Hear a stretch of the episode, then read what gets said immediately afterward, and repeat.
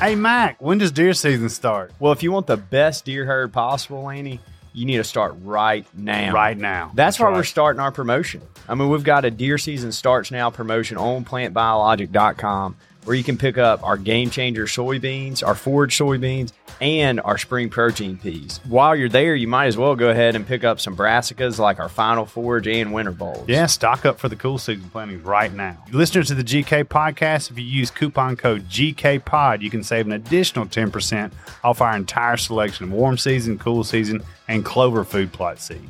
Get started today. Visit plantbiologic.com for an unforgettable fall.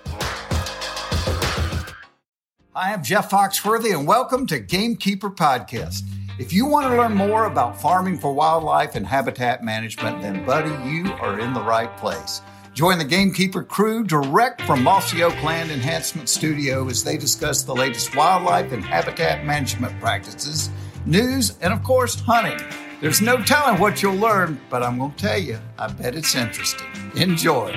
We're live in three, two, one. Okay, everybody, here we are once again. West Point, Mississippi, the Mossy Oak Gamekeeper Studio. Where- where are we? Everybody's Where are we? Yeah, well, we're The right, home of right- Mossy Oak, right, here. We are. Yeah. I don't think we've ever done this anywhere else but right here. What Mm. what episode is this, Mac? Do you know? I think I think it might be one seventy two or three. We've done this that many times. Isn't that That's that's amazing. It really is. You think we'd run out of stuff to talk about? Not this Not, great. not yet. Oh man, Not yet. Toxie, uh, you missed the snakes yesterday. Doggone it. He's pretty strategic, you know. That guy. I, and- I literally could not yesterday. It's going to be 176. 176. We missed 175, and we were supposed to give away the Browning shotgun on 175. So- What are we going to give it away today? No, let's just hang on to it and look at giving it away at 200. Is that the shotgun that's in Mac's office?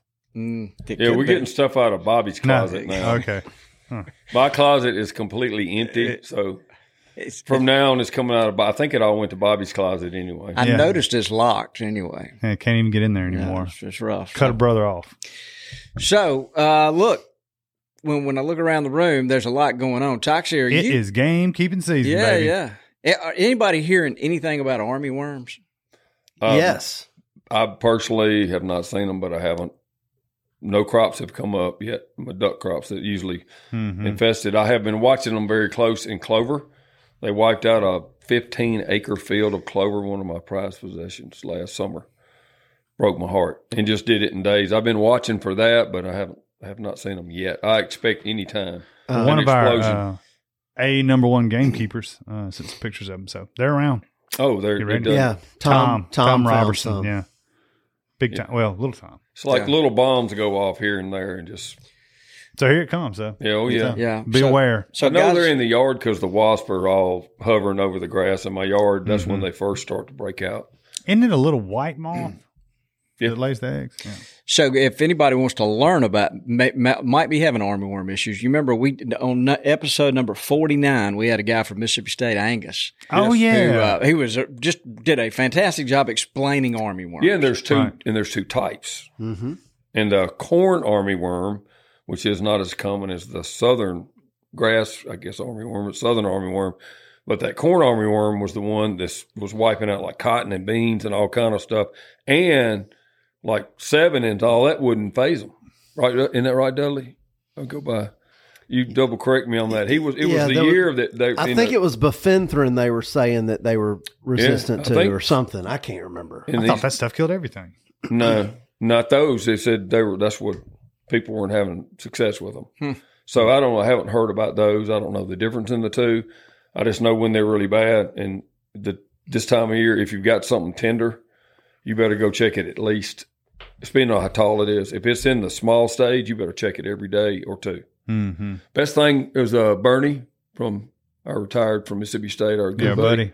Bernie White gave us one of those uh, entomology nets that are white canvas. Mm-hmm. It's the best thing in You just the go world. there and You get it over the top white. You got to get a just a white piece of cloth net, and you can just scrape it through the grass or the whatever you're worried about, and if they're there. They'll you can, you'll see them all on, and you can see them when they're teeny, like a Mm-hmm. quarter inch, and Yeah. little almost. invisible, but you can see them on that white net way before they break out bad. You know, you mentioned that those little nets would be cool for any gamekeeper. You could go out to your fields and your pastures and see some what kind of bugs are Yeah, out there. That's true.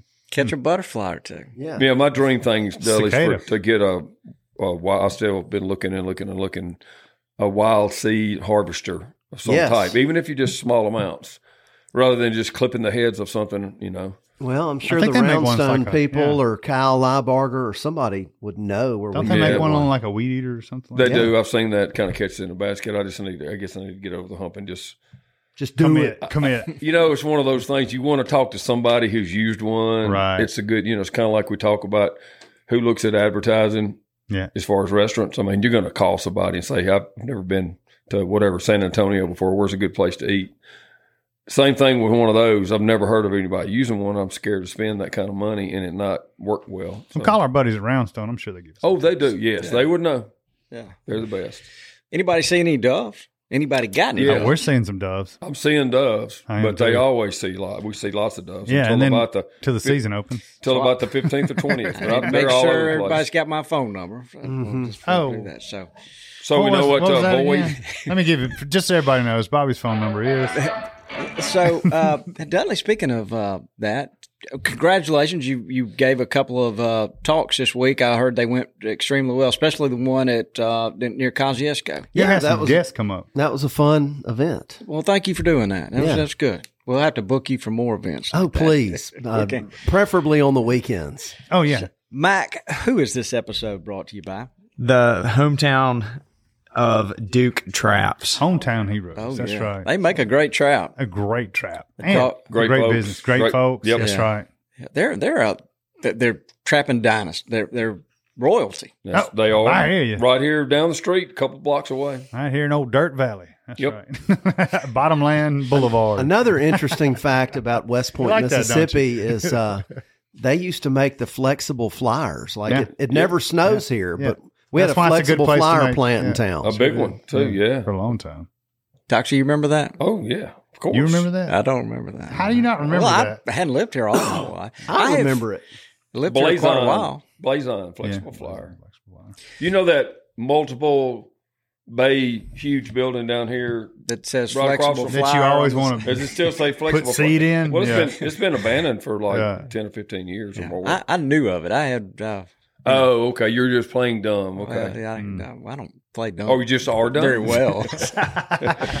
so there's one other thing before we get down, uh, get a little business that we've got to take care of. The Outdoor Channel asked us to, you know, there's a lot of people that may not have cable now, but there is an app, and I have actually got it because I don't have cable like I used to, but it's called Friendly T- Frndly TV. Friendly So you can get the outdoor channel and the sportsman channel at six dollars a month, six ninety nine a month, I think. So prior to our show coming on third quarter, I download. I up. downloaded the app, put it on my- our television. It's unbelievable. But listen to this: I can watch the Rockford Files. I love the Rockford Files. But let me tell you why this is perfect What- for what is us. the Rockford Files? so Toxie, it's He's got so the excited. History Y'all- Channel. Y'all can't see him. He's so excited. Magnum PI, all those old shows Yep, are on here. yep. Lanny, Skinwalker Ranch is that's a show you would watch. Conspiracy theories. No, uh, you would Yeah, like that. Yeah, Mag, Mac. it'd be worth it just for the Magnum PI. Mac, there's a show called Sorority Secrets. You would love that Oh show. my! I No, know Bobby would love that show. Bobby Dudley, the that show. Golden Girls. The Golden Girls? Friendly Now, Fire. I, I do like the Golden Girls. So- I'm going to have to go and tell you. So you just got for six ninety nine, you get the outdoor channel, but then you get all these other great. Wait a minute. What the, the clincher would be? Do they have Bonanza? They do, and Gunsmoke and Wagon Train. Okay, Hmm. I'm gonna. Wow. down- I'm gonna download They it. have- I'm They doing it too. If you got Bonanza, I'm in. Du- uh, Mac, uh, seriously though, they have Me TV and Saturday morning cartoons for uh, Wilkes. That's pretty good. Yeah. You, you know the Rockford Files came out in 1974. Just throwing that It's date one of out my there. favorite television. What's it about? Jim, he's a That's private that's investigator. that's offensive, Mac, to act like that's a long time ago to someone my age. That was more towards Bobby. Yeah, I loved that show. So, uh, Richie, looking at you, uh, you know, there's a lot on there that you would enjoy as well. Yeah, I think so. Yeah, Do they have any tractor body basic? I'm using some DIYs, you know, tractor, you know, you maybe Tractor some body repair. work. Yeah, yeah, yeah. So we have. You did bring the LS back. I did. Yes, Okay, good. yes, it is in the shop. Ah. Mm-hmm. In the shop. I was afraid of that. All right, so turning our attention through the magic of the internet, we have a young man named Andy Orlando. He's got a cool job. Can we hit the horns for him? Yeah. Uh, so, so we learned about him through this. The Richie uh, and some and some others were explaining when we did the Cannon net. that the helicopter Yeah, show surveys. with Yeah. Pronghorns all.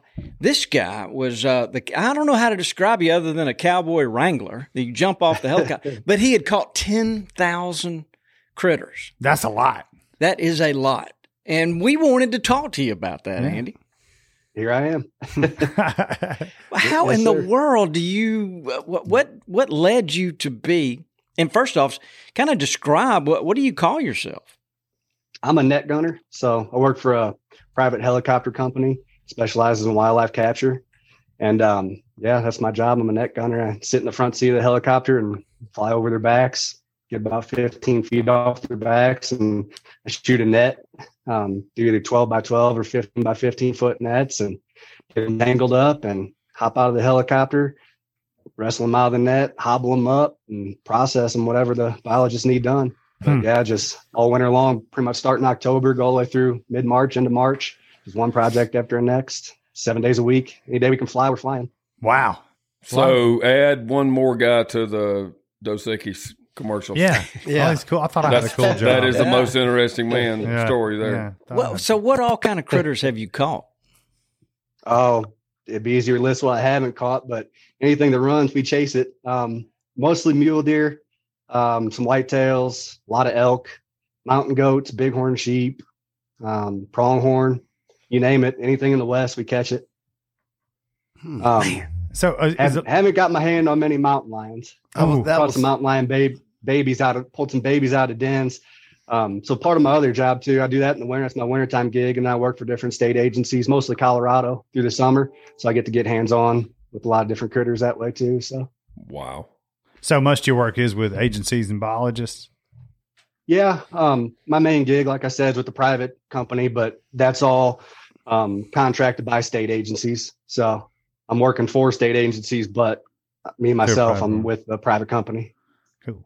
So how'd you Yep. get into They- they cannon con- Well, I got a degree in wildlife biology. Um, since I've been a kid, I've just I've always had it in me. I want to chase every animal I've ever seen, you know, so it's just ingrained in me. Um, but yeah, I got a degree in wildlife biology, and I started working wildlife tech jobs all over the West. Um, caught elk in Wyoming, um, tracked them through the summer. Did a uh, black bear job in New Mexico. Worked a wolf job in Idaho and in Yellowstone, and then um, I finally started getting some actual hands on and catching whitetails just on the ground, drop nets, and I was um, darting out of tree stands. So we'd put corn pile out, and I'd sit up there at night with a little thermal scope and and dart them. And um, it's just like hunting. It was it was awesome. It's one of my favorite gigs. But I started to realize that I didn't want to be a biologist. So one thing led to another, and we're sitting around a campfire. Working on a moose project in Colorado, sitting around a campfire, and a bunch of guys around. And I was saying that you know that's just what I want to do. I want to have hands on with animals and catch animals. And they said, well, if you just want to catch animals, you should be a mugger. I said, a mugger? What's a mugger? Never even heard of it before. I didn't even know helicopter capture was a thing, really. And so they started describing to me what a mugger was. And mugger's the guy that sits behind the net gunner in the helicopter. And so the net gunner will net one, and then the mugger will hop out. And that's all the mugger does, just process animals all day. And so we kind of leapfrog. The gunner will shoot one, the mugger will hop out, process that animal. Then the gunner, which I am now, will go shoot another one. Then I'll hop out and process him. Then we'll go back, pick up the mugger. And but anyway, yeah, we're sitting around the campfire and learned about a mugger and what, what a mugger does. And I was like, that sounds pretty awesome. And so the biologist I was working for said that, well, if you want to be a mugger, um, you need to talk to these people. They've been catching moose for me and I know them pretty well. And so she put a word in for me and I started pestering them and it took me about eight months of pestering them before I finally got on with them. But they called me. I was on a mule deer hunt in Wyoming and they called me and said, can you be in Vegas next week, catch desert bighorn sheep? And I said, I'll be there. Wow. so wow. been doing, been doing it since. That's cool. It, it, it sounds Beyond- dangerous. Beyond cool. Well, yeah. He's hanging Yeah, out of a it's a little- helicopter. that's that's why they contract the private companies because it is dangerous. So none of the states will do it for themselves anymore. There's very very few states. Alaska does their own. Idaho will do some of their easier jobs, and so will Arizona. But other than that, every state contracts it out because it's just too much of a liability to have their own employees up there. yeah. So that provides the opportunity for me anyway. I guess it's safe to say you're not afraid of heights. you know, it's it's kind of weird when I'm in the helicopter. You just you can't even think about it. I get over it. You know, I'm hanging out. I'm standing on the skid, hanging out. Doesn't bother me at all. But about two years ago, I was floating the river back home with my family and went to jump off. It's just a 15 foot little ledge into the water, and I just could not make myself do it. I think I'm just so used to trying not to fall. You know, I used to be able to jump off anything, no problem. But I'm I'm so used to being in the mountains wrestling sheep on a cliff face or something, trying to hang on and not to fall. That that's just so in my head that I couldn't get myself to jump off that Couldn't into the river. commit. That makes sense. And I, I couldn't do it. Hundred percent. Yeah. Well, where where'd you grow up and, and where'd you go to school to become a wildlife Yeah. biologist? Grew up in Missouri. Um, so What grew up in the 90s. Um, I just outside of St. Louis, but we have a family farm kind of dead center in the middle of the state, just northern end of the Ozarks. So, um, yeah, I grew up there chasing turkeys. I started chasing turkeys when I was way too young. I was six years old chasing them with a pellet gun. Nice. and it just took off from there. Got my blood. That was the '90s, you know, the heyday of Missouri's turkey population, Mhm. probably the best there's ever been anywhere. And um, that that got in my blood from a young, young age, and so that kind of what fired it all up and started it all for me.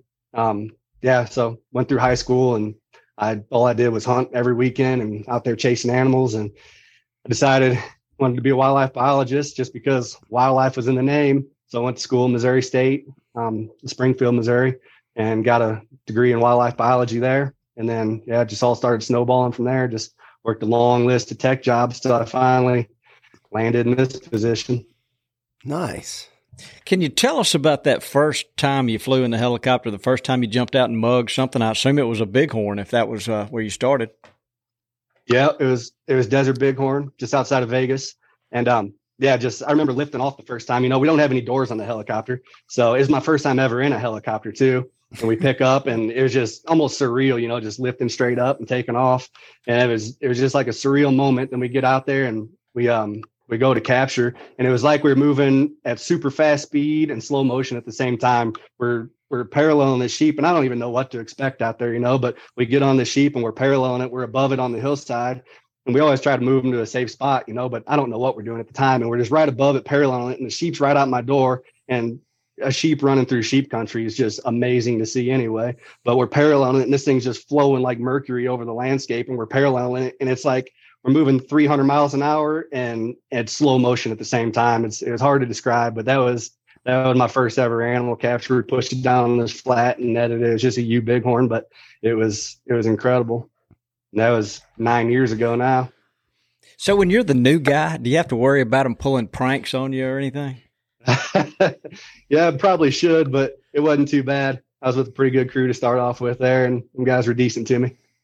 You probably have to be pretty serious when you're yeah, in I'm a situation hanging out of a like helicopter that. with I a don't. cannon, I don't man. think playing jokes Yeah. on each other is part of the game, but So I don't think- know. if you were in the helicopter, it would be a different story.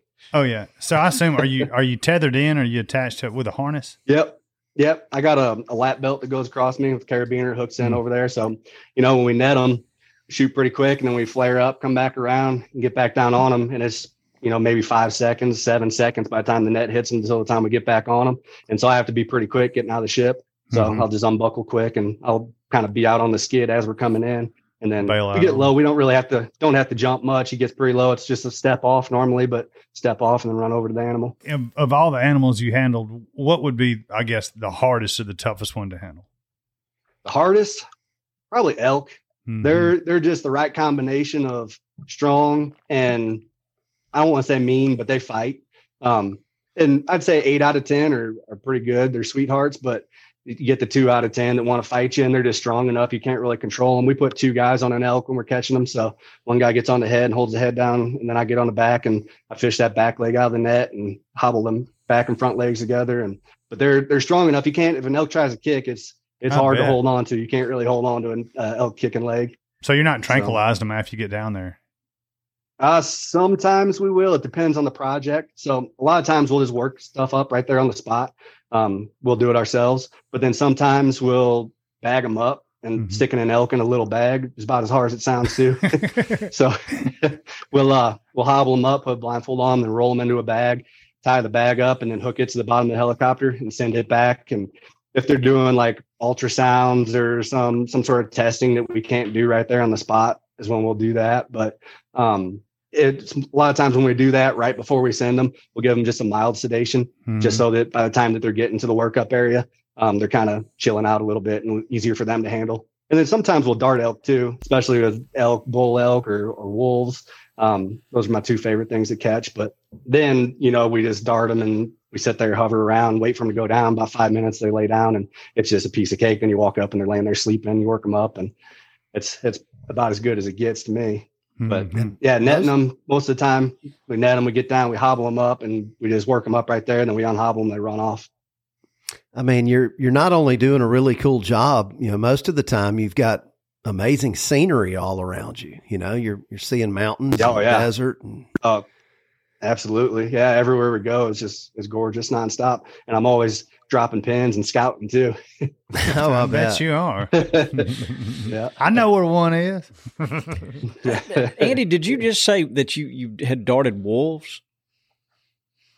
yeah. Yep. That's one of my favorite things to catch. Oh wow, I, I, I that's I imagine walking up on a wolf is a is pretty intense. Dances with Oh, my wolves. God, yeah. Literally dances with wolves. Yeah. yeah.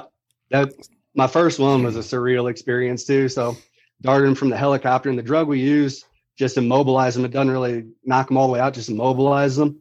It was starting to get a little wobbly, but it wasn't going down, wasn't going down. It got down into this timber. And like I said, this is my first wolf, so it was it was a pretty different experience already. But um got down in this timber and we couldn't get out of the timber, we couldn't get no shot on or anything. So um, he dropped me off. The pilot dropped me off at the top of this avalanche chute. I'm coming down this avalanche chute with snowshoes with the dart gun in my hand, going to sneak in.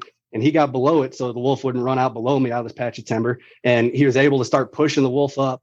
And he gets on the radio. My pilot gets on the radio, so it says he's coming at you. He's coming at you. So I just get down in this avalanche chute, and this wolf comes up, and he's coming through the timber. I'm trying to get a shot as he's coming across, and um, all of a sudden he gets just parallel with me, turns and starts coming straight at me. I shot him at like ten feet on the ground. He was coming straight at me down in the chest. And then he his dart always acts real fast because I've already got a dose in him.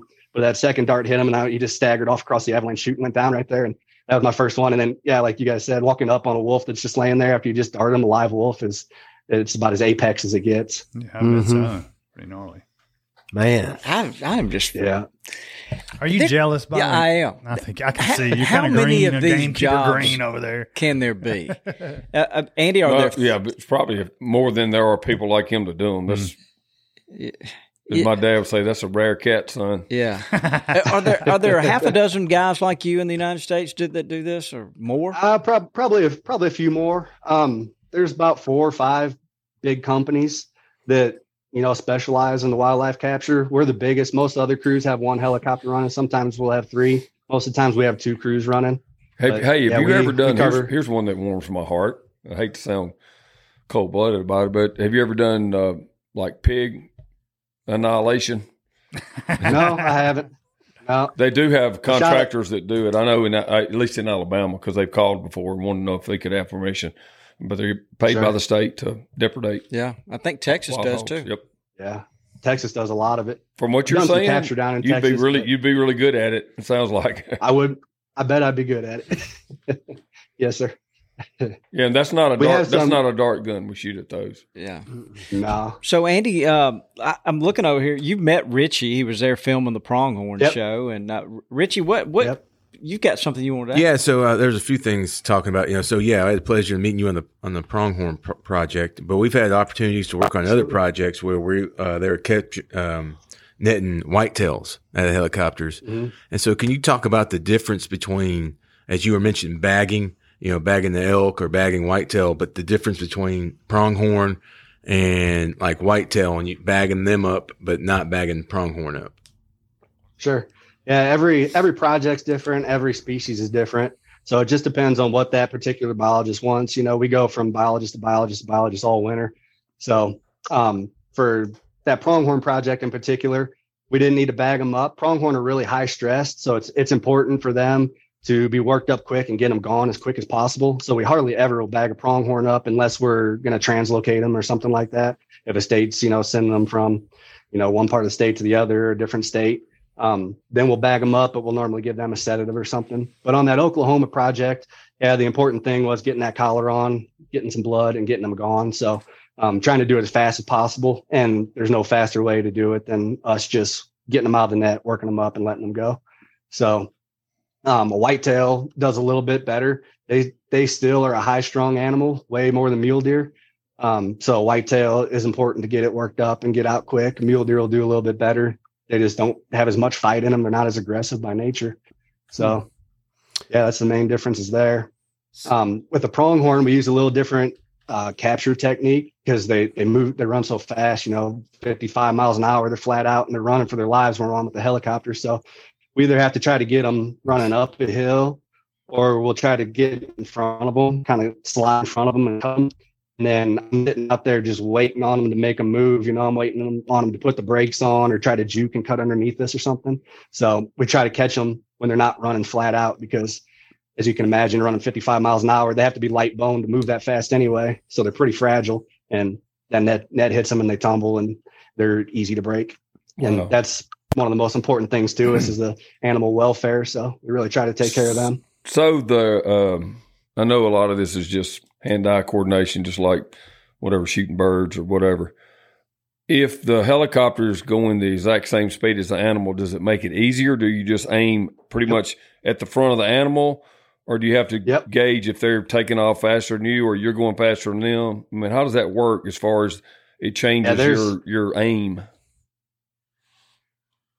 There is a lot of angles at play. And you're right. If if our speed's matching the animal speed or we're just barely creeping up on them, catching up on them, running a straight line behind them, that's the easiest shot we get. Um, and we'll we'll take a lot of shots that are crossing shots where they're coming from. So I'm on the right side of the helicopter. So if they're coming from the left side, cross the bubble in front, we'll take a lot of shots like that. And it's actually a pretty good shot, but there's a lot of angles at play because as the helicopter's moving forward, when the net takes off, it's moving at the same speed of the helicopter. Right. So I have to shoot low. I have to aim low as it's coming across the front of the helicopter. And then I have to aim in front of it where it's going to be to lead it a little bit. So when it's coming across in front of us, I have to aim low and in front. And that's just one example. I mean, every different angle that the animal's moving is is a different compensation. And you don't have time to think about it. As you can imagine, it's it's probably like hitting an MLB fastball. You don't have time to think about it. You just have to react to Right. it. It's got to be instinctive. There's not sights on the thing, are there? Yeah. Yeah. No, it's not, it's just a it's a big canister. You know, it's probably eight inch by eight inch canister. So when you're when you're aiming it, you're pretty much covering up the whole area you want to hit. So you really can't even see. hmm You So is is the can's covering up? is this like a modified like gun or is it I got one Yeah, pulled up right here. specifically uh, made? Yeah, check it out. It's cool. Yeah, it's a it's a TC three hundred eight pistol. So um, What? TC Encore. Yeah, Thompson Yeah. Center. Wow. And- pistol. Yeah, this Yeah, one's a pistol a- grip. I'm yeah, looking right here. It's got a 12 inch, 12 inch barrel on it. And then we got a quick disconnect on the end of it. And the quick disconnect will clamp onto these cans I'm talking about. And so what it does is it's got a chamber on it. It distributes the pressure. So we shoot blanks out of it. It distributes the pressure from the blanks into four different barrels. And then the net has a weight on each corner. And so the net goes in the canister and then each of those weights will go in the corner of the barrel. So then when the, the blank goes off, the pressure's distributed through that chamber into the four barrels and it pushes the net out all at the same time. I'm watching a video one now. We, So- need, we need one of these, Bobby. Well, when you're learning to do this, I, I, I assume that if you miss, then you though y'all got to turn fly back around and go pick up the net. I, I imagine Yep. there's some choice words spoken to you if you if you miss a few times. Yeah. Miss misses happen for sure every day. But yeah, um, it just takes repetition to get good at it, you know. It's uh it's not something I don't think anybody's gonna be good at right off the bat. You know, the easy shots are easy for anybody, but then once you start getting those angles at play, it just takes repetition before you start getting it down. And then before you know it, you- you're not even thinking about it. You see it coming from this way or this way, and you know that the shot's going to be there and you need to lead it. And you just don't even have to think about it. It starts coming natural, but that takes, you know, thousands of shots before you get to that point. And so how many did you miss before you, or did you hit your, did you catch your first one you shot at? Uh, I think I missed the first one, and then and then I caught the next one, and then you know just started getting better and better the first day. I think by the end of the first day, I was probably six out of ten. Hey, I'll like take that all I'm day, on- especially I'm on- dove hunting. Right. We could probably use gotta- one of those net guns. I've got one on order. real right some- here. Yeah. Yeah. I'm gonna give dibs to your driver because I know if you have a great driver, it makes the shooting. I can just see, you know, you're talking about missing, but if Bobby, you know, if, if you wasn't comfortable with the shot, he just holds off, and then the guy pat makes another pass, another pass. And I'm sure if it's stuff in more open country, it makes it takes a little pressure off, and you can wait for a better shot. And Exactly. being and that's, rushed. That's what they did. They that's when Bobby misses all started those turkeys North- when he gets rushed. Mm, for sure. and that's what they did too. They started me in Northwest Colorado, wide open country. So Yeah. it takes a lot of the pressure off. And like you said, if the shot's not there, you turn around and try it again. So, Hmm. yep. Mac, you look like And- you got a question. I'm just curious about how your job interview went for this one. yeah, this is a funny one actually. So, like I said, I pestered them for months and months, and um, finally they got a hold of me. They're just kind of hard to get a hold of. They live up in Alaska and they they fish steelhead and hunt blacktail and Dall sheep all summer, and um, so they're hard to get a hold of anyway. And then finally they, they recognized that they needed me, so they finally got a hold of me and asked if I could be there in Vegas and whatever. But my my actual interview was an email. She said. I don't know if I should be saying this or not, get him in trouble. She said, How much do you weigh? How tall are you? Are you in good health? And are you single? There you go. You might make it. I guess just I answered all the questions. questions right. I don't see anything wrong with that. They're, no, ju- no, they're just 100%. questions. That's right. Yeah. right. That's that's Mac. Yeah. That sounds like when you were uh, back before you were married and you were dating. That sounds like some questions you probably Yeah. would have asked. Yeah, I guess so. Are you shooting open sights out of the helicopter? There's on the uh on the dart guns. Yeah. Yeah, on, on a dart gun, I'll shoot an open sight most of the time. I do like a red dot on there, but you can't get much more reliable than the open sights. The only thing I don't really like about the open sights, I like to shoot with both eyes open, especially in the helicopter, so you can see what's coming, you know, because everything's moving so fast. Um, it's hard to keep everything lined up with the open sights for me, just because everything is moving so fast and I get my left eye involved. So I like to shoot a red dot, but um, most of the time it's open sights. That, that makes sense. What's a cool project, that, like a relocation project or something that you really walked away and you're like, man, this is why I do do what I do. Well, there's there's a lot of them. Um, the Wolf Project. So a couple of years ago, a few years ago now, I guess I caught the first ever wolf in Colorado. So Oh, wow. that was a cool one. Yeah, just just standing there over him, just it was just a surreal moment there too. You know, just thinking this is as cool as it gets. Um, I caught some caribou up in the Brooks Range and Wow. in the Arctic Circle in Alaska, and that was a surreal moment too just you know being up there for one but then getting to put hands on caribou there's such a cool animal um sheep almost all the sheep projects are cool just because sheep live in the awesomest places on Yeah. earth you know to begin with and everywhere we go to catch sheep is just always fun and they're such a docile animal and they're just they're fun to handle so yeah there's there's been a couple in montana that were, have just been lifetime experiences we got to catch them on um Flathead Lake. There's a there's an island out there called Wild Horse Island, and they kind of use that as their source population. They keep it disease free and clean, and they can use it as their source population. So there's these giant rams. It's I don't know if you guys saw it, but oh six seven years ago, it's where the world record deadhead was found. It's like 226 inches or something. It's Mm. a massive, massive animal. So we see some some giant sheep when we're out there catching those, and that's always a pretty epic experience. You know, you know what? Speaking of sheep, uh, and Andy, you can help shed some light on this. But when you read about the old, like when Lewis and Clark went through Yeah. back in the day, I don't remember the what Back year the was day. that? Well, that was a long time way back, ago. Way back, Back when you were a child. but they talk about seeing sheep, like these wild sheep, like what you're talking that, about them being Yep. low and Yep. being grazers and out there and it, Yep. it Out there in the plains, yeah, the plains animal. That's it's yeah. been we things have really changed, haven't they? Well, I think elk was a plains have. animal too. It was, yeah. Mm-hmm. We'll still see them um, like in the Missouri River breaks in Montana.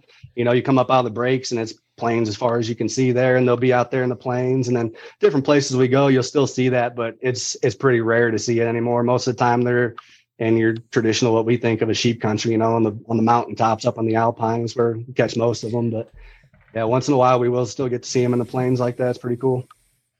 Hmm. In the Badlands in South Dakota, we caught them there last winter and um, that's an awesome place to catch too. It's just I don't know if you guys have been to the Badlands, but it's it's spectacular scenery just everywhere you look, and then the the sheep just everywhere out there, and um, but they it's just surrounded by plains. So get them off the, the Badlands and off the breaks, and then push them out in the plains and catch them, and it's it's a pretty cool one. Man. So, what's the most common uh, attachment that you put on them? Is it now GPS everything? Yeah. There's a ear tag Yeah. GPS, a collar GPS. Is everything GPS pretty much collars. a GPS these days? it's going that way. Some projects will still use some VHF here and there, but you just you just can't get the data off the VHF that you can the Right, GPS. Right. But I was just going to say, are you capturing things, uh, putting a collar or whatever, a GPS GPS indicator on them, and then recap going after and having to search down specific ones to recapture and get more data? Do you ever do that? Sometimes we will. It depends on the project. Some projects will want to track the same individual throughout his life, so sometimes we will. But most of the time, we're we're focusing on new individuals. Right. Um, a lot of these GPS collars will last a few years now. So once you get them on the landscape, they just like to leave them out for a few years anyhow. And then once they quit working, most of them have a blow off mechanism. So when it gets low battery, or they can time it, say, okay, this battery's supposed to last three years, so in two and a half years we're going to drop it. So they can they can blow that collar off the animal and then go pick it up and refurbish it, put a new battery in it. So Hmm. The one thing we keep keep hitting, he keeps throwing out here is winter. You know, he's hanging out of the side of a helicopter. in I the know what he's doing winter. in the spring. I can see what's behind. him. Yeah. But I just realized, you know, the, when we when we met him on the Pronghorn uh, project, the first day we weren't able, they weren't able to fly because it was a whiteout. oh, is that cold? Yeah, it was no because a blizzard came in. Oh, was that when Owen had his sandals Yeah. on? Yeah, That was Uh-huh. yeah, yeah. yeah. Well, a certain, I'm sure a certain miles per hour, it's a no go. You know, they don't certain wind. I mean, you, you yeah, don't, you don't Norm- fly. normally Period. When it you know. starts, normally when it starts getting up to about twenty five knots, yeah. and it depends on the country too. If it's open, open country and flat terrain, that Oklahoma project, that's like tropical tropical vacation for me. I always look forward to that Oklahoma project. I know it was cold that first day when you were there, Richie, but yeah, I always look forward to going down there because it is nice compared to Montana and Idaho and Colorado in February. It wasn't I just so. cold that first day for me. It was cold that whole Yeah. trip for me. So, Andy, uh, based on the kind of following up to what Mac asked you there, ca- ca- is there one story that kind of stands out in your mind as something that you re- you remember that so be worth telling us? Uh yeah, I got a couple for you. So one one isn't a helicopter story. I can still tell it for you if you want. Okay, sure. probably probably my favorite helicopter story. We were dart, darting um, moose on Isle Royale, um, just off the shore in Minnesota there, and um, one thing was cool. That so it's one of the longest running wildlife research projects, and they're looking at um, the predator prey relationship between moose and the gray wolves up there. And nobody had ever collared a moose before, so I got to be the first person to put hands on a moose on that project. So that was pretty cool. But we're up there and we're collaring moose and everything's going pretty smooth. And we finish this one side of the island, fly over to the other side of the island. We stop back by the, the headquarters and we always have, whenever we're using drugs like that in Darton, we have a vet on staff, you know, and so was the, I think it was the Minnesota state vet was there and she loads me up some new darts and we go out and we dart one, it went fine. Everything went fine. We dart another one and wait five, ten minutes and it's not showing any signs. Normally they had been going down. So get over top of her, stick another dart in her. Nothing happens. Five, ten minutes go by, stick another dart in her. And then finally she starts getting a little woozy. And well, these these darts were loaded with um, a tranquilizer and a sedative, like a muscle relaxer. And so she finally starts getting a little woozy. She goes up and she lays down in this little opening on this hill. We come in and we tow in, and me and the vet get out. And I can tell she's still she's still with it. You know, she's got her ears pinned back and she's kind of side eyeing us out out the back of her corner of her eye there, and she's looking at us and start moving up on her. And you could tell she's getting more and more nervous as we're getting closer and closer. And um, the snow's deep. The snow's like belly button deep on me. And we're getting closer and closer. And I kind of reach up and touch her. And I could tell she lunges forward a little bit, but she's pretty well, pretty well out of it. Lunge all at once and get on her back. And I'm holding her down. And she feels like she's pretty well out. You know, I feel like I got her under control. I get a blindfold on her, flip the blindfold shut, and the vet comes walking over. And the vet's wearing like ski pants, you know, like swishy noise when she's walking. She's coming over, she's getting closer and closer, and this moose is starting to rock back and forth. And finally, it rocks enough and it gets its back legs under it. So now its back legs are under it. I'm on his back, and it's like sloped down. You know, I'm, I've got my arms wrapped around its neck. I'm just holding it there. And I'm starting to laugh because I know that this thing's getting ready to get up. And she comes over and she's trying to hand me the collar, and I'm holding onto its neck, getting ready to fall off of its neck. And I was like, I can't take the collar. And she's laughing, I'm laughing. I said, if this thing takes off, you better get a picture of it. And no sooner do I say it, here we go. We're heading down the hill, and we have um uh, two spotter planes flying us. One's an old boy. He's been flying forever. He's an Alaskan bush pilot, and yeah, I think he was 85 years old or something at the time. But just cool guy as you can imagine. Huh? And um, I'm riding this moose down the hill. I got two fistfuls of mane. I'm trying to get the blindfold off because she's blindfolded. She can't see where she's going. And I'm riding her down the hill. and I hear I hear this spotter plane pilot tell my helicopter pilot, "Go, you better get up here. Your boy's riding her down the hill." so, oh man! So riding her down the hill, and I look, and here comes a drop off. You know, so I'm trying to get this Uh-oh. blindfold off as fast as I can. I can't do it, and she's heading right for this drop off. So I bail right at the last second. I fall off, and like I said, it's deep snow, so I'm trying to struggle my way out of the snow. I get up, I walk over to the cliff edge, and she's laying there at the bottom of the cliff edge. I say cliff, it's probably 15 foot, but she had gone completely upside down, and all I could see is her feet sticking up, just all four feet kicking. She's completely upside down. I stood there and just contemplated every choice I've ever made in life for a second, and, and made my way down there. Dug her head out so she could breathe. Got that blindfold off and dug her out the whole time. I'm trying to dodge her kicking feet up top, but dug her out, pulled those darts out as fast as I could, and then rolled her up, and she just took off.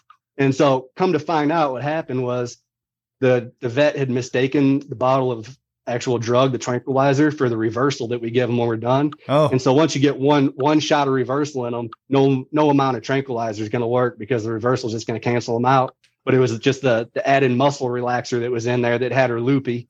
But she she got not loopy as soon as I got on her back, I guess. Oh my gosh! that's cool. That that is. Amazing. I would have had to play a joke on the, the doctor for sure. Something you know, get get him back for something. Wow. yeah, that's that's pretty amazing. You said you might have two stories. That was so good. I'd love to hear another one. All right. So this one, um, this wasn't a helicopter job, but one of my favorite jobs I've ever worked was up on Kodiak Island. Um, this is back in 2015, and I was working on a, a brown bear and salmon escapement project. So we were quantifying the, the brown bear use of these these salmon streams as the salmon were coming up. And one of the parts of the project, we would sit, we called it the hill camp. We would hike from our base camp and we're like 80 miles outside of town. I lived out there all summer for six months. It was it's just an incredible adventure the whole time. But um, we would hike from our base camp all the way up to this this point, and from this point, sat about 800, 900 foot above the river, and the river would span about four miles and then dump into this lake, so you can see the entire span of river. Part of our protocol was to stay, you know, a mile off the, the stream, come into this little opening. It's uh, 30 foot by 30 foot opening and it's about six foot tall willows and alders all around. And all of a sudden, I hear it sounded like I have been around a lot of bears and I've had a lot of bear encounters and experiences, but this one sounded like a cheesy, out of the movies roar that I've never heard before. And um, I had a girl with me named Shelby, and I I stopped and you know obviously knew it was a bear roaring at us. I stopped and looked, and I heard it again, and all of a sudden she come busting out of the alders about 100 yards uphill from us on a full sprint straight at us as fast as she could. And um instantly i was like you know hey bear hey bear yelling at her. And i said shelby she's coming get the bear spray. She had, shelby had a bear spray and i had a 12 gauge. So i started backing up to get shelby by my side. So we look bigger and shelby could spray her. And as i do there's these grass hummocks up there you know everywhere you step is there's nothing level on kodiak it's like a two foot grass hummock. I tripped over it. So I fell down, got on my knees, popped back up. And I'm wearing a, a pack too. You know, we're packing our whole camp up there. Got 40 pounds on my back. I pop up. And by the time I pop up, she's already at 30 yards and she is coming. And she's just coming through these alders and willows. And every time she comes through one, I just see these big white claws just swiping, like she's just blindly swiping. So I jacked a shell into the into the 12 gauge and I drew a bead and I wasn't I couldn't shoot, you know, it was just a wall of willows in front of me. I couldn't shoot until she got into the, the hole that we were in. And so I got a bead drawn and as soon as she comes into that wall of willows, I just touched one off and um, she was running on such a straight line. I don't know how it happened, but I got lucky and I hit her right in the middle of the chest and she comes sliding to a stop but went in, in the middle of her chest and, and broke her down, hit her spine and broke her down. She comes sliding to a stop. I had to dr- jump out of the way. She actually landed like right where I was. I had to jack another shell and I shot her again in the neck. And she rolled down the hill and I shot her again a third time. Mm. And I stood there and I held the gun on her for, I don't know, it seemed like forever, but it was probably 15, 20 seconds to make sure she was dead. And then uh, I literally was in shock. I just dropped the gun and was just, I was shook, you know. I looked back and Shelby was already sobbing, crying. And uh, yeah, it was a That's, pretty scary, situ- Intense. pretty my scary gosh. situation. Wow. We went and uh, we backed away. We got up on a high spot. And she had two, two, three year old cubs with her, you know, in their third summer. So they they were big cubs too. we got up on a high spot where we can see everything around us. And, you know, because bears will cannibalize, they smell that blood, and there's so many bears in that area. And um, we sat there, we made, we called uh, the office on the sat phone, and the, I talked to the director, and she's like, "Well, you need to salvage the hide and the paws and the, the skull." And I was like, "I've got a dull pocket knife and one more slug. I'm so I'm getting out of here. Send somebody else in with a sharper knife and some more bullets." we went back to uh, back to camp and we sat there and you know Kodiak Island just the weather's always unpredictable and it's always terrible so we sat there for three days before they get somebody out in a float plane to us and we um we went back in and we took measurements of where I was standing and where the bear was and everything. She was eight feet when I shot her on a full dead run at eight feet when I shot that thing. Mm, Wow. mm, mm, mm. That's closer than from me to Bobby. That may be the best story anybody's ever told on Yeah. the podcast. That you know that reminds me of those old you know field and stream outdoor life. Oh yeah, mags- the, little cartoons in the illustrations. Yeah, This happened to me. Yeah. yeah, that's, this that's what it happened to me. That's exactly That's what a- it was. That's, That's a true story. Is on the, the front page of the Kodiak newspaper the next day. Twelve. I was a I was working for the for the refuge. I was the first person to shoot one since like I think it was seventy eight or eighty two, something like that. First person for the refuge to shoot one in self defense. Wow. Yeah. And um and here's here's a crazy part of the story too. So I'm not affiliated with Brenneke slugs whatsoever. Never shot them before, never shot them after, but I'm a believer in them. The day before, we were in a, a 10 foot Zodiac boat and, you know, self bailing little raft with a little 10 horse motor on it. We were going up and down this lake checking our trail cams and um the, the lake was white capping, you know, and it was just unavoidable. The, the white caps were coming over the side of the boat and that shotgun was laying on the floor of the boat submerged. I mean, I was dumping water out of the barrel, and picking it up and dumping water out of the barrel. And I, I took all the shells out and dried them off best I could and everything. But you never think you're going to have to use that gun when you're up there. But that was on the 4th of July. I was dumping water out of the barrel. And on the 5th of July is when that happened. And all three of those slugs went off. Hmm. And I'm Thank so goodness. thankful for Brenneke. Yeah, I bet. Ah, what an endorsement. yeah, for real. Man, you're way cooler than any of us are. Yeah. easily. Goodness gracious. Yeah, Wow. That was I don't know how we top that. I was going to say, Bobby, where do you, where do you go from here? No, you know, I Nowhere to go. No, no. Richie. The next place to go is turkey hunting. Well, it is. The, that's the one thing I want to ask. But Richie, what a guest. I know, I know. I was going to ask him about, uh, you know, any crazy experiences because uh, on the whitetail uh, project we were on in Texas, one of the uh, the gunners actually got impaled by an antler, and I was going to ask uh, Andy about Yeah. any stories, but he kind of led off with that one right there, and that kind of topped anything. So I have been gored twice though. yeah, once Of in the once in the hand. I had a I had a mule deer buck, and it was early on in my career, so it's part of a learning curve. I know, I guess, but um, just had the net in his antlers, and he's running through this aspen regen, and every time he's coming past an aspen tree, the the weight that's trailing behind him is wrapping around a tree, so it's it's kind of pulling on his head and slowing him down. I'm catching up with him, so I finally catch up, and I'm able to grab a hold of that net. And well, we catch all these mule deer in December in Colorado. That's when we catch most of the muleys. And so they're just coming off the rut, you know, they, they rut a little la- later than whitetails. So they're just coming off the rut and these big bucks are still jacked up on testosterone and they think they're the kings of the mountain. And, um, so I grab the net and I just go to reel him back in. I pull on the net and the son of a gun whips around. He looks at me and he squares up with me and lowers his head and charges just like he would go to fight another buck, just lowers his head and just like three big strides. And all I could do was try to put my hands out and catch his rack. And I caught caught the main beam on his left side, but his right main beam, um, one of the times went right through the middle of my palm, Mm. and he he got me. I I kept I had a hold of him. I kept a hold of him. I twisted his rack and got him down. I laid on him, but um, the helicopter is still following me. You know, they didn't want to leave until they knew that I had them, and they thought that I got gored in the guts. And he put a couple holes in my jacket, but he didn't get get into my rib cage at all. And um, but yeah, my hand was so jacked up that I couldn't really use it. So I just laid there on them until they landed and came down and helped me hobble them up. But yeah, that, it went. It didn't go completely through, but it went far enough. Went right in between my my trigger finger and my middle finger bones, right there in my palm. Ooh, I mean, what do you what do you say? yeah. Andy, do, do you ha- do you get insurance through your I was, employer? I was thinking about insurance. I bet life insurance the- won't touch you. They paid for the stitches and the antibiotics.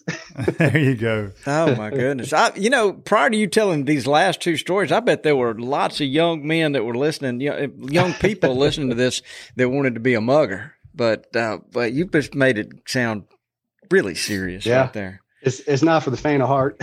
no doubt. Wow. So let me change the subject just a little bit. Doug, uh, Toxic, he's a big turkey hunter. He's trying to I kill saw, a I saw that. turkey in all 49 states. How many states have you knocked out? 40. All wow. right. Yeah. That's Yeah, pretty I'm, good. I'm hoping to hoping to finish finish up eight this next spring, and then um, spring of 2025, I'm gonna go to Hawaii and trying to finish up in Hawaii. Nice, nice, nice. That, that, that, that's, that's a lot of states, 40. It, it is. Yeah, you're making a lot of progress. Is there anything you need help with? One of our listeners might might be listening. Any state? Nevada, Nevada seems to be the, the Yeah. missing piece of the puzzle. Doc Um, they only give out a they Yeah. only give out They a were talk- couple non-resident tags, Yep. and then the landowner situation is getting hard to get a hold of too. So Wow. yeah, they said that was a rough one. Yeah. Well, I got faith in you. Anyway, you sound like you're one of these guys that just makes things happen. I try to be best I can anyway. Wow. Yeah. So one one thing that this helicopter job provides me is is some free time and some uh, a little bit of leeway to do what I want the rest of the year. You know, mid March, end of March, we're finishing up with the helicopter gig, so um, make decent money all winter doing it. Like I said, working seven days a week and work hard all winter long, and I get to play all spring. So just Can't get the. I'm fortunate to get to get to travel and hunt turkeys in just about as many states as I can for a month and a half, two months. Man, Yeah. that's tough. That's a tough one. Well, if you get around uh, Mississippi or uh, Alabama, you need to hook us up. We we'd like to go Yeah. turkey hunting with Yeah, you. Yeah, Bobby and Lanny have Absolutely. a good place to take you. Well, I'm thinking you may have a place, and we'll go with you somewhere. What about your place, Dudley? I thought it was pretty good too. Well, no, no, no comment. I'll take you to some public. Yeah. So, A- Andy, but look, this has been a lot of fun. We were supposed to start this off at the beginning. We were going to try to do uh, where Dudley asked you some questions to get to know you just a little bit better, and I totally forgot. It's my fault.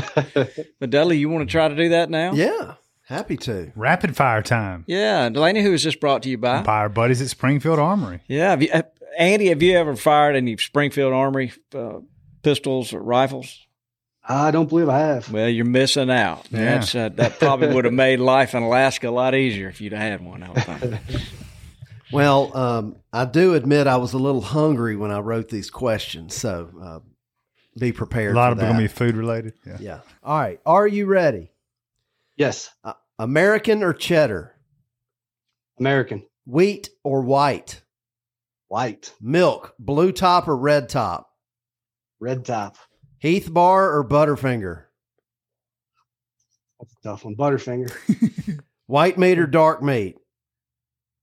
Uh, dark meat, Pancakes or waffles? pancakes. Work hunt or hunt hunt? Ooh, I'm gonna have to go hunt hunt. All right. Deer or turkey? Turkey, Mule deer or whitetail? whitetail, Duck hunt or goose hunt? Uh, duck. Fish to eat or fish for sport? Fish for sport. Helicopter movies. Apocalypse Now or Black Hawk Down? Black Hawk down. Nice. Good job. Yeah, I, I think I fell right in with him 100%. Yeah, yeah. yeah. You, There I we mean, go. you, ain't- yeah, we're a lot alike. No Yeah, doubt about I- it. I was all the way till the fish for eat, fish for. Yeah, I- definitely I, fish I knew. Bobby's a trophy guy, so fish would be for a trophy for Bobby. Well, you know, he's been out west a while. He's probably catching those trout that they don't want you to keep. They don't the really taste that good. Yeah, they're- man, They're not as good either. Yeah, they don't taste as good. That's fish. sure. Laney's a fish for I'm a meat. fish. I'm a everything for meat to eat. That's exactly right. Yeah, I'm a, I'm a fish for.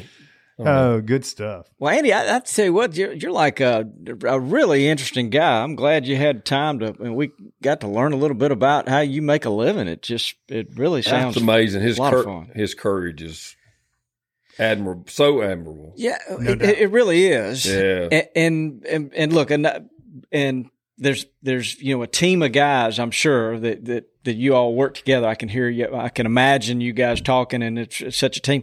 But then these agencies that are doing these this work, the fact that they're that they The care enough and That's they're right. they're trying to improve things. It's it's just that's all very positive. Yeah, I've, I've mentioned it before, and and you know, most of the folks we interview, uh, they've got a job that really makes a difference, and you're by far no exception to Oh that. my gosh! No yes. doubt about it. I appreciate that. Yeah, that's conservation's a big thing to me. You know, I'm I'm a hunter at the core of me, and um, I realize that conservation is hunting, and hunting is conservation. That's right. And I've I've dedicated my life to it. You know, it's it's important to me, and it's how I feel I can make the best impact on conservation at this moment. Anyway, as long as my body holds up and I can keep doing it.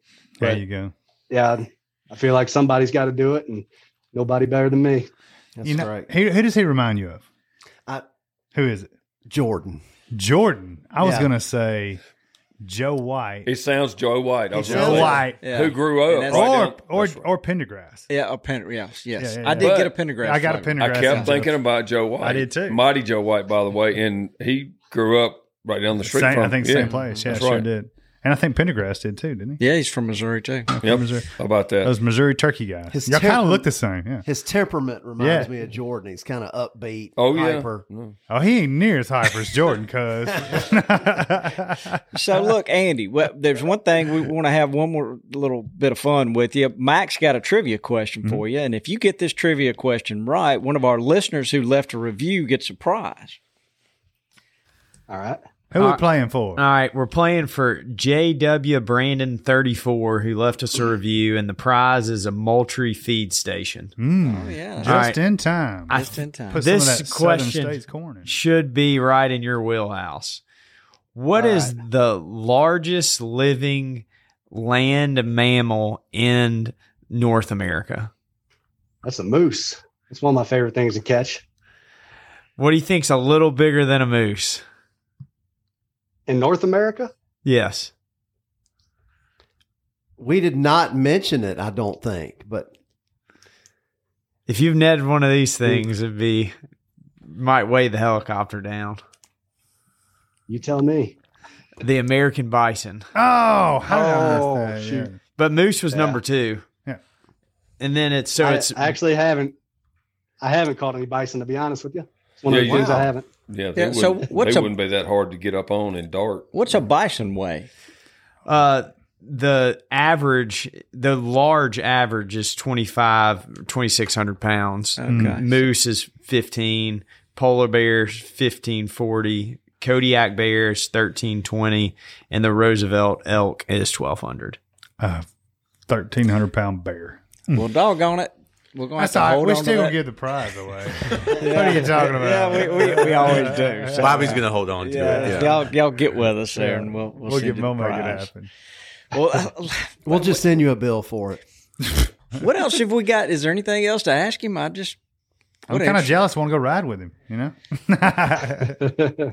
I'll probably stay on the ground and and you know I'll be on that team that drives up in a truck. so Richie, you actually flew with him, huh? Uh, no, uh, Owen flew with them. Owen actually. flew with him. Yeah, Mhm. yeah. So yeah, we uh, they uh, the last day there, Owen was fl- fl- flew with them and got some In his flip flops. So yeah, Yeah. we talked about turkeys in states. How many states have you worked in? Every Western state, Kansas, Wow. Oklahoma, west of there.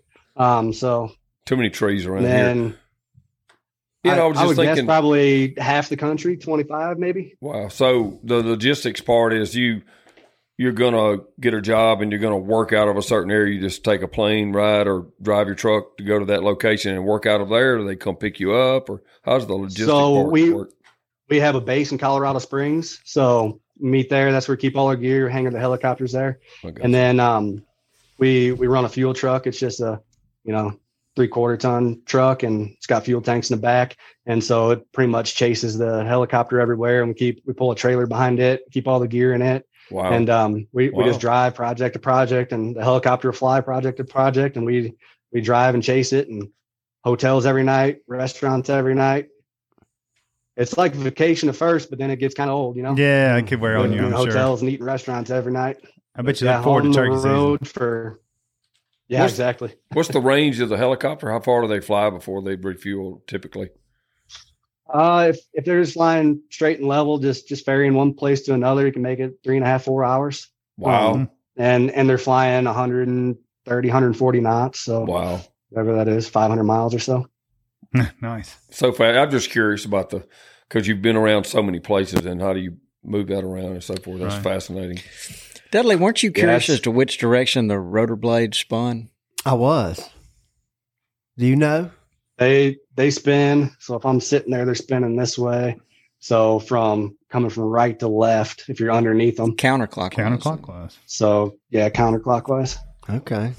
I wonder if they spin different if you're in a on the on the other uh, hemisphere. No, no, no, no. They spin whatever way that motor sends Yeah, them. that's right. Yeah. It's a motor. So Andy, we'd love to we'd love to meet you sometime. If you Yeah. ever get in this part of the world, Absolutely. please come by and see We'll, us. we'll hand grab a pig or something. I'd be you know, honored Maybe to. that'll that'll get him there. Let you jump out on Yeah. an alligator. yeah, catch a pig or an alligator. We could take alone. him offshore and catch some yellowfin tuna Yeah, I'm in on that. Out of the man. helicopter. I don't know about the helicopter. We'll take a boat. It'd be a blast. Yeah, we'll take a boat. Mac, you got anything else to ask him? No, it was very interesting though. Yeah, Fascinating. Yeah, Cool stuff. Hey, and you know, it's kind of like again, I've said this a couple times, but you know, thank you for your service. I feel Yeah. like someone like Hey, you, we I need to say appreciate that just like we would, you know, our military, and so we appreciate it so yeah. much. Wildlife is very precious to us. Yes, Thank, Yeah. thank you guys. I appreciate that. So, uh, Andy, are you single? Yeah. Yeah, this I got a great, great girlfriend, but you you must not have. married yet. Yeah, Oh, that's good. Does she turkey hunt? she turkey hunts. She hunts everything. Yep. She's, a, she's a biologist too. Oh, cool, cool, cool. Well, it might work out then. Yeah. I, I'll tell you, he sounds like he's got a great life. Yeah, yeah, it mm-hmm. is. just be be careful. Yeah, stay Yes, sir. strapped in. That's true. Yeah. Well, well, look, we, we enjoyed it, and uh, well, thank you for being here with us. And uh, I don't think he does any social media because I asked him, so he. Uh, I don't blame him. Yeah, he's. I don't either. Pretty low I key. don't either. Yeah, Yeah. Lanny.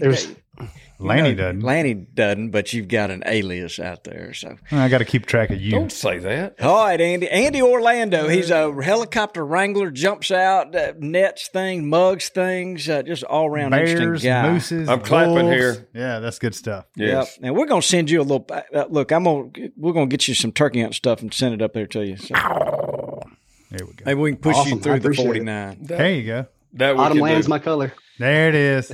I hear Everything's you. better than bottom land. Man after my own heart. D- guys, did y'all what what Lanny? What'd you learn? Uh, I mean, the I wish I'd known about this when I was in wildlife school. you know, I was over here begging Toxey for a job. That that fits his adventure. yeah, I mean, I would. Uh, I probably wouldn't have you know kids and be married right now, which I love my family. So, but nah, super cool, man. Yeah, yeah, I just I just learned that there's some really cool jobs out there that I I really didn't know about, Yeah. and this is this is Yeah. probably the top. Yeah, I'm, I'm glad y'all are all, all broken up too much to do this now, or might lose one Yeah, of them. that's for real. I'm too old to start. Don't worry. you know, Toxey always talk about living your best life. This guy kind of wasn't happy with what he was doing and just kept asking and looking and asking and looking, and, and look what he found. It's just pretty. It's impressive. Oh, mm-hmm. it's- it's very- incredible. it's very That's- impressive. Live That's one thing that I've found and I've learned. It doesn't matter what you're passionate about, what you love to do. you stick right. with it and That's right. keep following your passion. You'll end up where you want to be. That's right. Hundred percent. Yeah, that's good advice. I tell you what I learned is I can write down what I'm supposed to do and say at the beginning of the podcast, and I'm liable not to do that. That's right. I'm sorry, Dudley. We had talked That's about all you doing that at the beginning. So, Oh well, well, if if nobody else has anything, I think we all have a bunch of stuff we need to be doing. But we sure appreciate everybody listening. sir. Andy, do you ever get to watch our television show? Uh, once in a while, I'll catch an episode here or there. Well, that's, That's great. good. We appreciate that. If you get a Frndly app, you can watch it wherever you are. all right, All right. even from the a ham. helicopter. Keep that in mind. Such a So, uh, good salesman. Yeah, Yeah, we, we appreciate it. Get Well, why don't you say Pac-Man. goodbye, Dudley? Goodbye, Dudley. Get us out of here, Richie. Thanks for tuning in to this week's episode of the Gamekeeper Podcast. And be sure to tune in again. Subscribe to Gamekeeper Farming for Wildlife magazine and don't miss the Mossy Oak Properties Fistful of Dirt podcast with my good buddy, Ronnie Cuz Strickland.